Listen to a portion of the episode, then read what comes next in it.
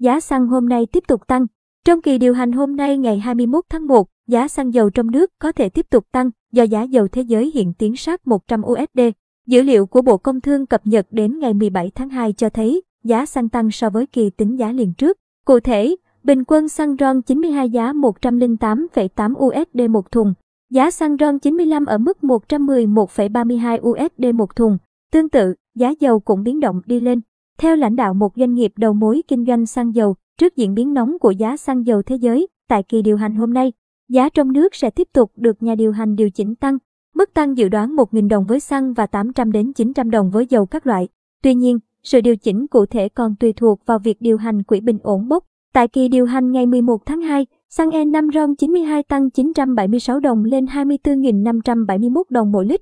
RON 95 tăng 962 đồng đạt 25.322 đồng mỗi lít. Không chỉ xăng, giá các mặt hàng dầu cũng tăng, hiện giá bán đối với mặt hàng dầu diesel lên 19.865 đồng mỗi lít, dầu hỏa là 18.751 đồng mỗi lít và dầu ma chu là 17.659 đồng mỗi kg. Như vậy, nếu kỳ điều hành này giá xăng dầu trong nước tăng, thì đây là lần tăng thứ năm liên tiếp và là đợt tăng thứ tư trong năm 2022 của mặt hàng xăng dầu.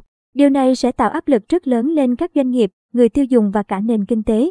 Tiến sĩ Nguyễn Bích Lâm, nguyên Tổng cục trưởng Tổng cục Thống kê cho rằng, khi giá xăng dầu liên tục tăng cao sẽ làm giảm hiệu quả và có thể vô hiệu hóa chính sách tài khóa cắt giảm 2% thuế VAT đang triển khai thực hiện nhằm kích cầu tiêu dùng, kích thích tăng trưởng và giảm áp lực làm phát. Nhiều doanh nghiệp vận tải cũng cho biết họ đang rơi vào tình cảnh vô cùng khó khăn khi dịch bệnh phức tạp, giá nhiên liệu đầu vào tăng cao nhưng lại không thể điều chỉnh giá vé do lượng khách hạn chế.